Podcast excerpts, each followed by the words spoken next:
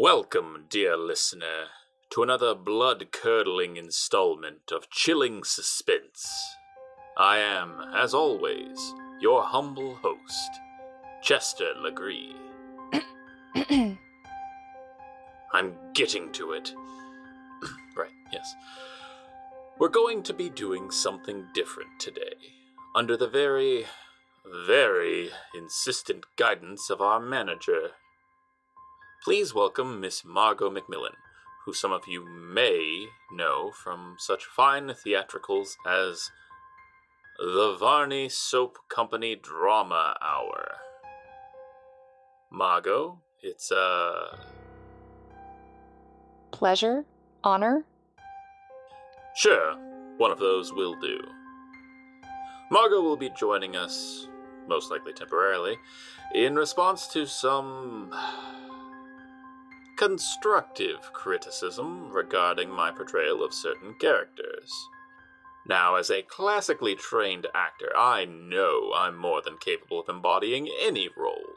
But this is show business, and it will be interesting to hear Miss McMillan in action. Thank you for that exceedingly kind introduction, Chester. I'm just excited for the opportunity to try something new, and I'm sure your fans won't mind hearing a new voice, will they? I guess we'll see when the fan mail comes in, won't we? I'm sure we will. I've always enjoyed hearing from the listeners of the Drama Hour and have been more than happy to take their comments into consideration. I've had quite a few lengthy correspondences with some regular listeners over the years, and I'm always glad to talk to all of them. Oh, yes, of course. All those fans writing in all the time. It's it's touching, really, yes. The manager even wants me to promote Chilling Suspense over on the Drama Hour, and I'm really excited to see how many new fans I can bring over to this show. We're to have a lot of fun here. I just know it. Oh, yes.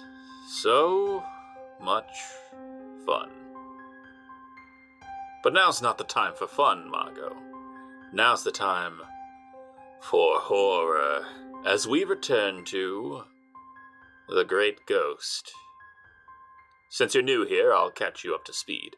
The Great Ghost is. Oh, I read through the script already. Couldn't put it down, in fact. Right. Well, then. For any new listeners, then, The Great Ghost is the story of Father Martin Ward, a man of the cloth who dons his old service uniform and fights crime with mysterious, phantasmal powers. And he's just run afoul of a ghostly woman and a monster that devours souls. Can Martin make it out alive? Or is he destined for oblivion? Let's find out, shall we?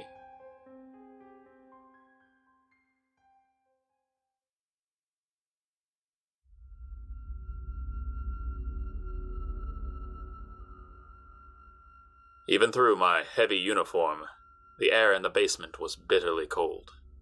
My breath came out in heavy, cottony puffs. I'd helped ghosts make rooms feel cold, but never like this. That's you, Margot. Oh, right. Of course. This is your last chance, Mr. Ward, Marcy called out with obvious satisfaction. That little double life of yours is over. You can come along with us whole, or I can have my associates peel your worthless soul from that precious body. Then you'll come along with us in pieces. I hate to break it to you, Mrs. Pratt, but I'm still using my body. Not for long, I'm afraid, she said. With a sigh, she gestured to her beast, never turning her gaze away from me. Shuck him. Uh, what's this scribbled out part? That is a part where the protagonist proceeded to tell Marcy to, and I quote, go shuck herself, which, might I add, is in a piece of fiction my editor paid for. I digress. The beast stepped forward, her staring eyes still unblinking. Anthony's disfigured form lay between us, and as she approached it, she began to wheeze, gulping at nothing as though she was struggling to breathe. She paused in the midst of stepping over him, wavering for a moment, and then stopped. Her spine never bent, her back unnaturally straight as her knees folded beneath her, and she crouched there, panting and rattling as though she were tasting the air above him. Her neck craned, dragging her into a precarious lean, but even when it seemed like she might fall, her hands still never left her pockets, not even to right herself. Something about that made me uneasy. She, looked like some sick hound, not even human. Oh, so we're just reading anything now. I thought it was a professional radio play. Well, I figured, given your lack of enthusiasm, I would take a few more lines. You'd like that, wouldn't you? No, I'll I'll take these lines, thank you very much.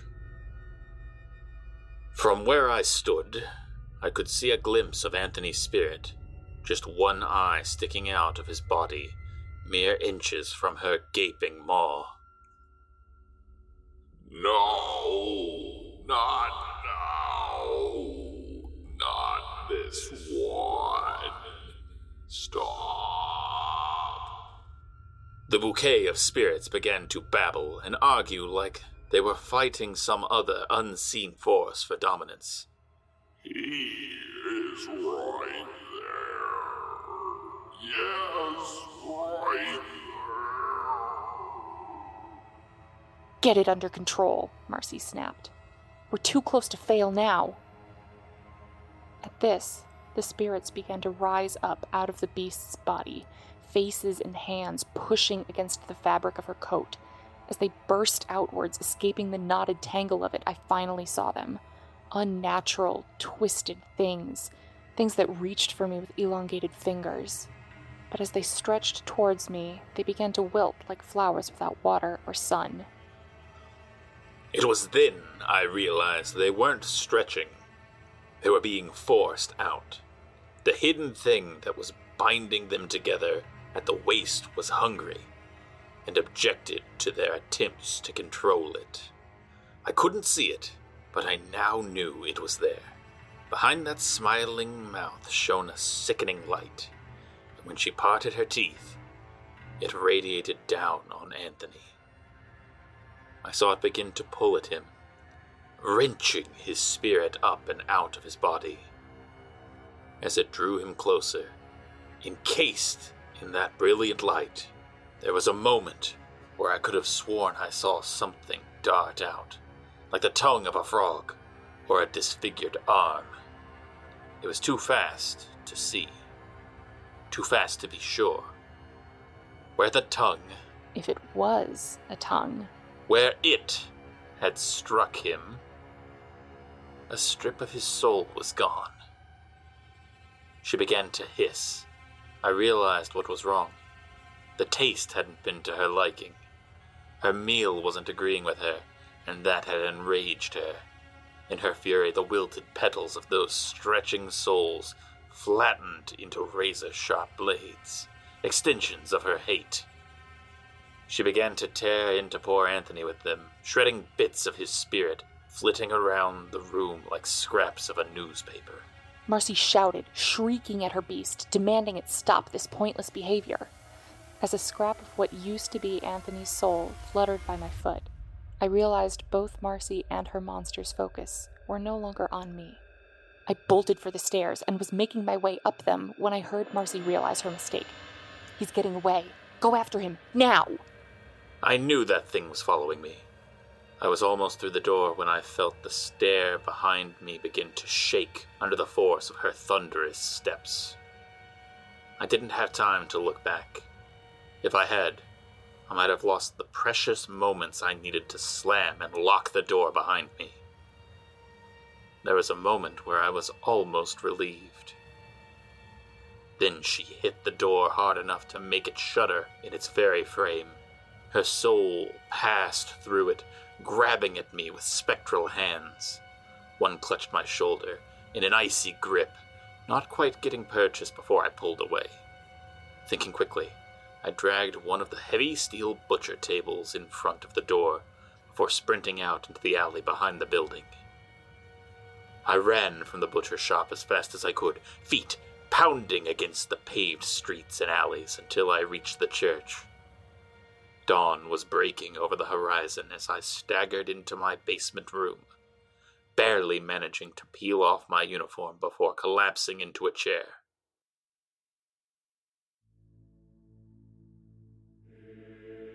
I'd never seen anything like that. I'd hoped that seeing the dead would be the worst thing my eye would show me. Once the pounding in my ears had finally subsided, I heard the voice it had been drowning out.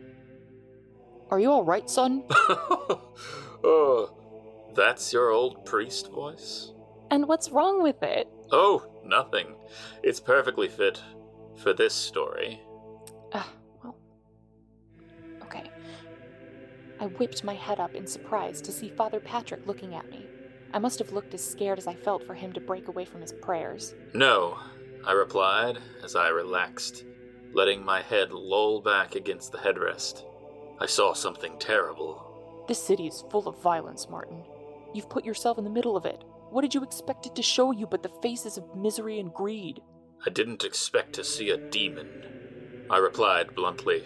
Ah, it must have been quite a gruesome scene for you to use such a wicked term, he said with an air of righteous superiority. No, a literal demon, I said bluntly, and the room fell silent. I looked over to see Father Patrick looking at me, eyes wide with fear. A true demon? Merciful Father. What are you going to do? Father Patrick asked, lifting his fingers to his chin as he stood in quiet contemplation. I have a few ideas. Right now, I'll have to wait. The sun's coming up, and I'll have to get to work soon. Listen, Father, I know you want to have your pity party down here, but I need help. They know who I am. I need you to watch the church.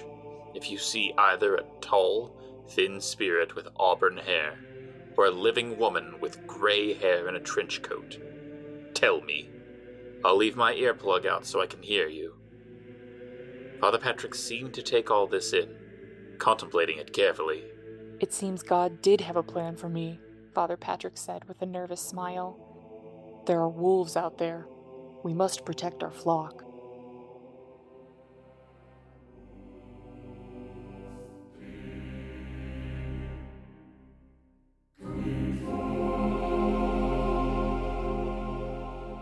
It was Father Flatterly who ended up waking me. What are you doing down here, instilling your unmentionables? Ward, we have a funeral service in 10 minutes. I've been looking for you for over an hour. Better? Maybe we can find a production of King Lear for you after this. oh, um. I stammered, still groggy. I woke up early to work on organizing the basement.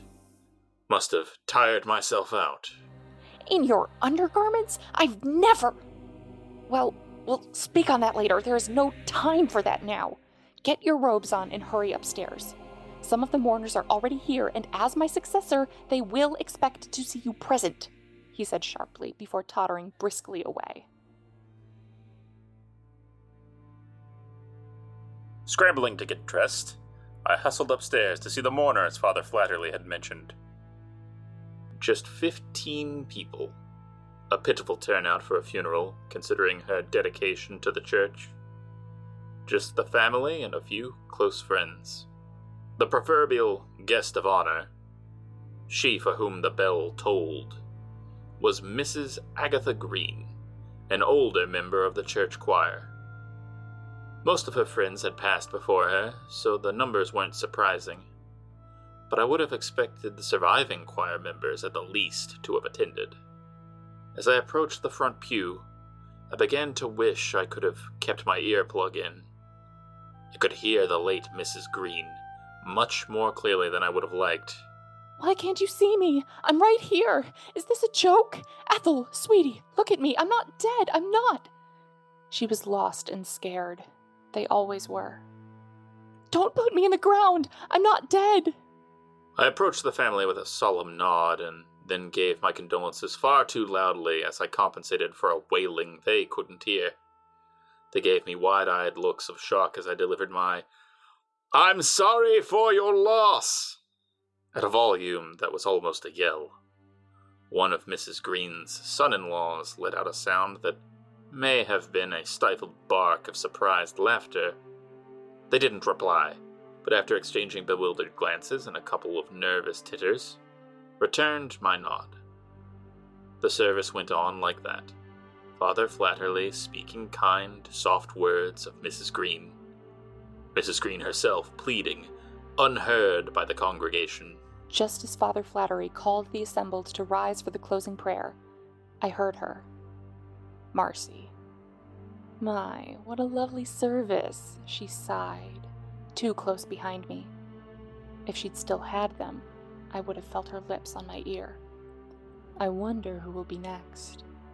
Will they still be here in 30 minutes when my friend shows up? My heart sank. She was just going to bring that thing out in public in the middle of the day? You! You can see me! Please help me! I heard Mrs. Green plead as she approached. I'm busy, dear. Run along, Marcy told her coolly. I just don't know what's going on. I don't know why they aren't listening to me. Help me explain it to them, please. I'm okay. I'm all right. I just don't know how to get back in. Mrs. Green tried to explain, frantic and scared. If you could just. Did did you want to take a line? Huh? Oh, right, sorry. You were just, uh, you know, uh, sort of hitting your stride there. Didn't want to interrupt you. It was, uh, decent. Before she could finish, those words rang out. They stung my ears, cutting into my mind and cutting Mrs. Green's words short. They weren't the same, but they were similar to the ones I had heard Marcy speak when Jean, Barney, and Danny had disappeared the night before. But these words were quick, less like a slice and more like a jab. Instead of fading away, it was like a cord had gone suddenly taut before snapping. Mrs. Green was simply gone.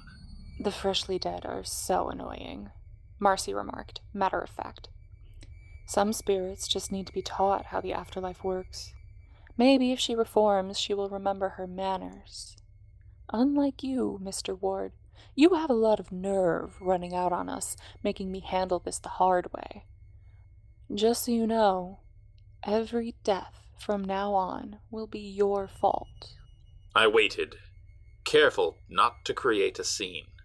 But as soon as the final Amen left Flatterly's lips, I spun on my heels and addressed the attendees with a firm Thank you for sharing your faith and remembrance with us. We regret the need to force you out, but we have another funeral in 30 minutes. If you would oblige us by proceeding to the cemetery, we will have the casket transported and be with you for the internment at 12:30, as was described. Go in peace, my children. I was met with understandable shock.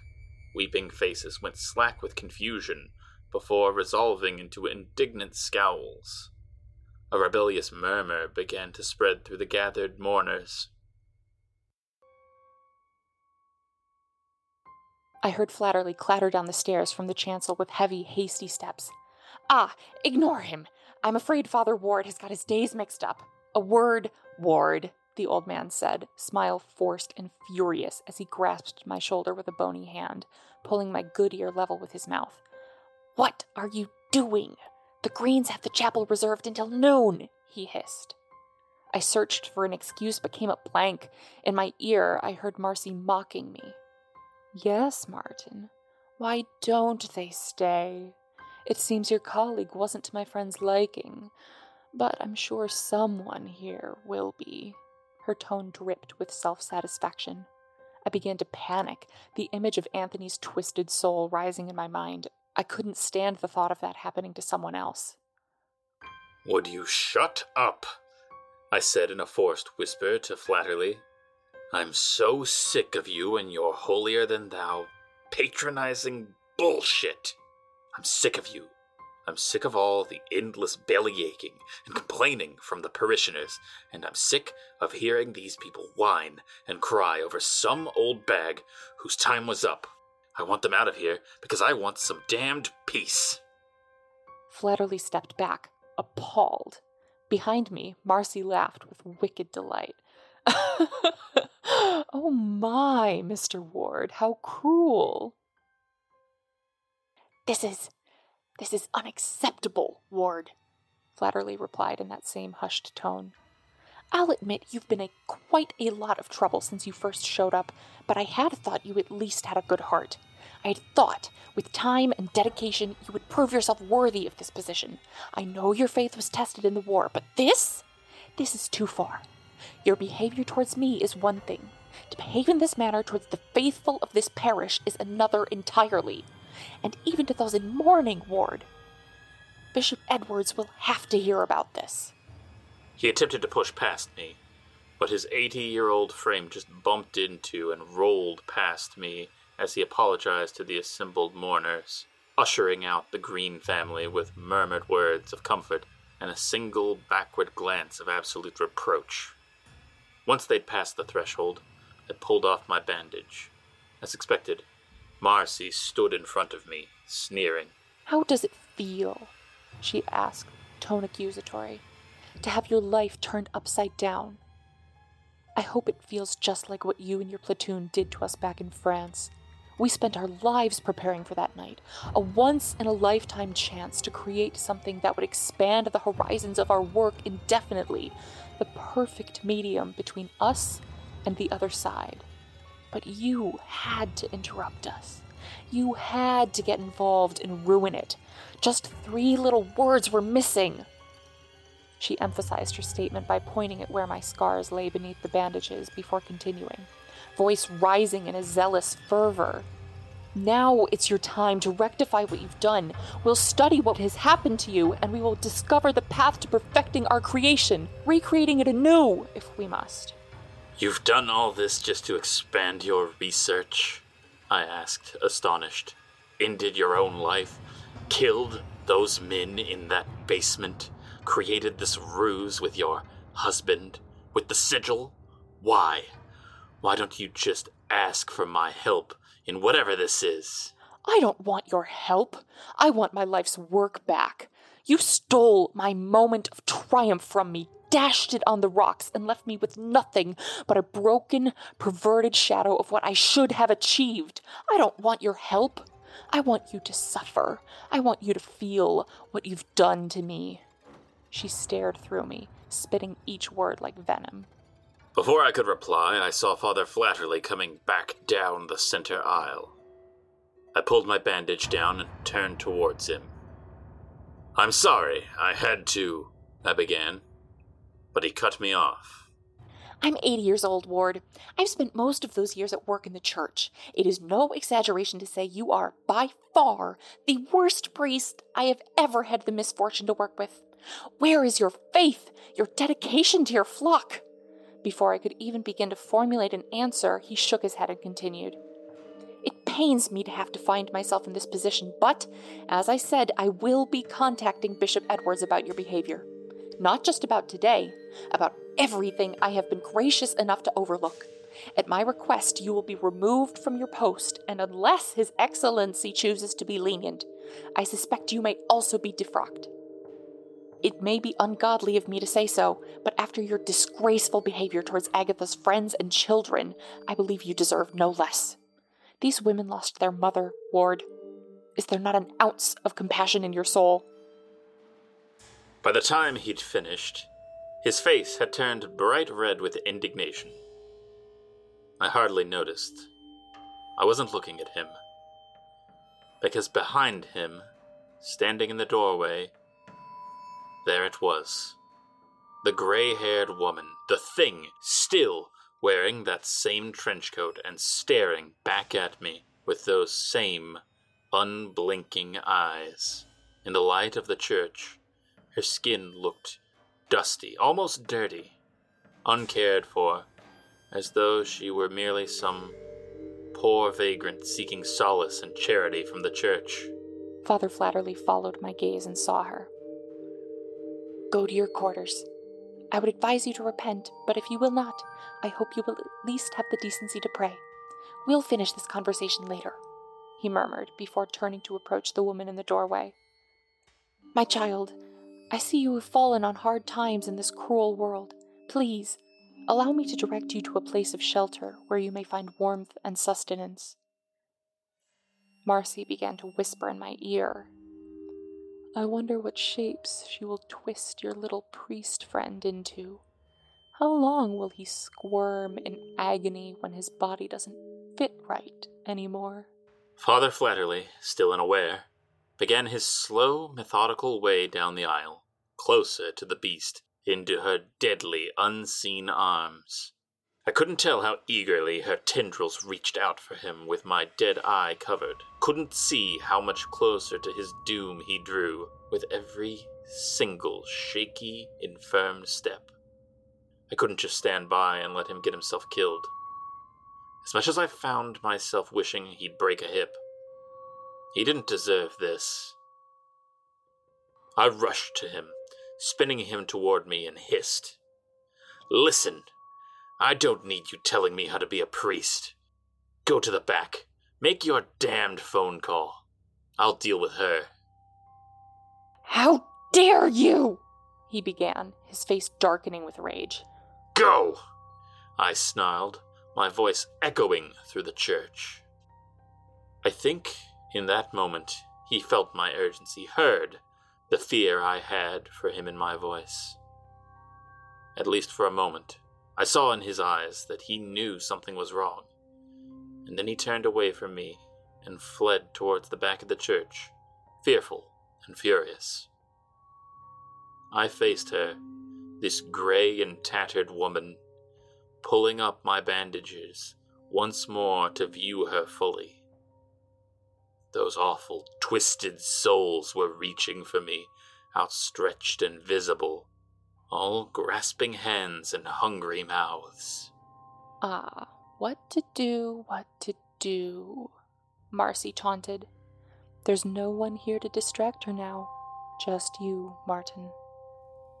Then I suppose you'll need a distraction, won't you? A voice cried out from behind me.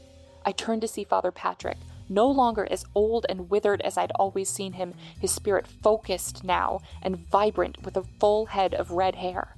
I saw him lunge for Marcy, their forms losing focus as their energies intertwined. They flickered and mingled like layers on a photograph, two parts to an unintended double exposure. It was hard to tell if either had the upper hand through the haze of their conflict, but I didn't have time to stop and wonder. I heard her drawing closer, speeding towards me on long striding legs as the soul blossom within her grasped for me. I stumbled back into the pews, falling between the benches, and tried to scramble backwards and away. She mounted the seat of the pew and began to walk on it, hunched over me like an animal, her head brought impossibly low to bring her spiritual limbs closer. I panicked as they swiped at me, grasping at anything, throwing hymnals and Bibles, only to watch them bounce ineffectually off her face, her chest, her shoulders. Her only response was to stare back, expression unchanging, unblinking eyes, a wide open mouth smile, and continue her approach. Her hands, I noticed, were still in her pockets even now. As I shuffled out of the narrow space between the pews, I barely had time to get my feet before she was almost upon me. I grabbed a hanging banner and, ripping it down from the wall, threw it over her. It didn't seem to slow her down much. It didn't need to. I knew how quickly that fabric could catch fire when left too close to a burning taper. I pulled my matchbook from my pocket. Go to hell! I quit, striking a match and flicking it into the folds that shrouded her. It went up like flash paper, smoldering for only a moment before catching and racing across the embroidery. The form beneath it finally ceased its advance on me as it tried to shake off the burning banner, rolling strange shoulders and twisting its head back and forth. Even without being able to see her clearly, I could tell she still refused to pull her hands from her pockets. Put us out. Quickly. Get it off. Run for it. We are burning, burning, burning. A chorus of voices pleaded, the souls whipping and thrashing too fast for my eye to follow. With her distracted, I saw my chance. While the tapers remained unlit for obvious reasons, the candle stands they stood on, nearly as tall as I was, remained. I grabbed one, hefting its weighted base over my head and bringing it down on her with a sickening crunch. The force of my blow drove her to the floor where she lay unmoving. Her spirit still thrashed around her, wailing and reaching. And I just watched her burn. Um, Chester, uh, I have to ask, are they all this macabre? Oh, most of them, yes. I will say this one, for its many, many flaws, does have a dark streak few others do. Why is it too jarring? Actually, dear Chester, it's chilling. Get it? Get it? Like chilling suspense? I'm dead, and this is hell. anyway, a noise brought my attention elsewhere, to where I'd left Father Patrick and Marcy. They had separated now, each of them flickering, trying to focus again after too much spiritual interference. Marcy looked furious. She suddenly gained focus, faster than I'd ever seen in a spirit. She was beyond simply lifelike, her edges too sharp, her colors too vibrant. With a harsh and sudden exhale, she delivered her word. Unlike the other long phrases or sentences she wove, this one was sudden and brief, like the finishing stroke of a knife. It stabbed into Father Patrick. It wasn't a slow fade or even a sudden disappearance. He was obliterated. I saw his spirit torn apart, shredded before my eyes with a shriek. I hadn't known ghosts could feel pain. I knew the sound of suffering too well to believe that cry could mean anything else. But he was so nice. Margot, focus. It's your line. Oh, sorry. Marcy turned to me then, her triumphant smile faltering as she saw her beast burning. What have you done? Get up! She howled, enraged. The beast rose to its feet, peering out at me from beneath the smoking banner, and took her hands from her pockets. They were deformed, scarred, dirty, broken with gnarled nails and missing fingers, lopsided knuckles under layers of scarred and char blackened skin. She gripped the flaming fabric and whipped it into the pews. Her hair had burned away, her coat blackened and charred, and her face was still bubbling from the intensity of the flames. But her wide, unblinking eyes still stared into me. She teetered for a moment, clearly weakened by the flames. Hungry. We must feed the vessel. We must heal it. We must find a good soul. A strong soul. Thinking quickly, I turned and looked to Marcy. There's one right there, I said. Already unwrapped and ready to serve. It turned to her. At first, she looked confident in her safety. But when the glow began to rise from the beast's stomach, I saw her confidence falter. Run. The wavering chorus warned her. It is coming. Marcy turned to run, her face now a mask of fear. This isn't over, she declared. By the end of today, you will be ours.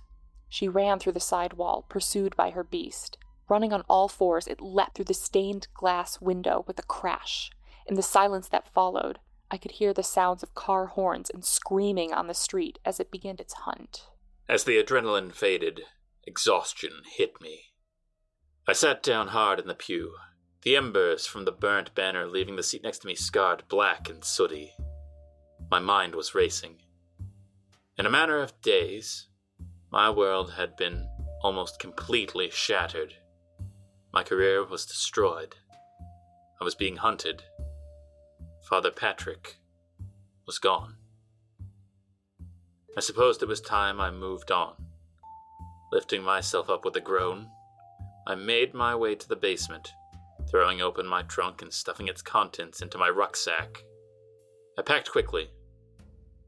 There was no time for nostalgia. Not like I had much to be nostalgic about. Just memories of the battles I fought and the people I had tried to help. But those weren't things I needed to take with me. I carried enough scars to remind me of them. But before I left town, I had one last stop Kane Road Cemetery. And that's where we'll leave our hero for today, boldly marching into Death's domain to face off against his unnatural foe. Sadly, I'm afraid the next installment seems to have been lost around the office. I blame my bumbling assistant Iris for this whole fiasco, but I promise next week we'll bring a tale that. Wait, isn't this the next chapter right here? uh, uh, no, Margot, I think you're mistaken. N- no, I read through the script beforehand. This is definitely the next chapter right here. And let me tell all you listeners, it's a doozy. I guarantee you'll love it. You'll just have to come back for more. Of course.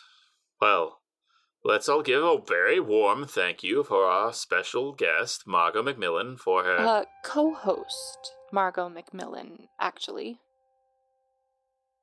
I beg your pardon.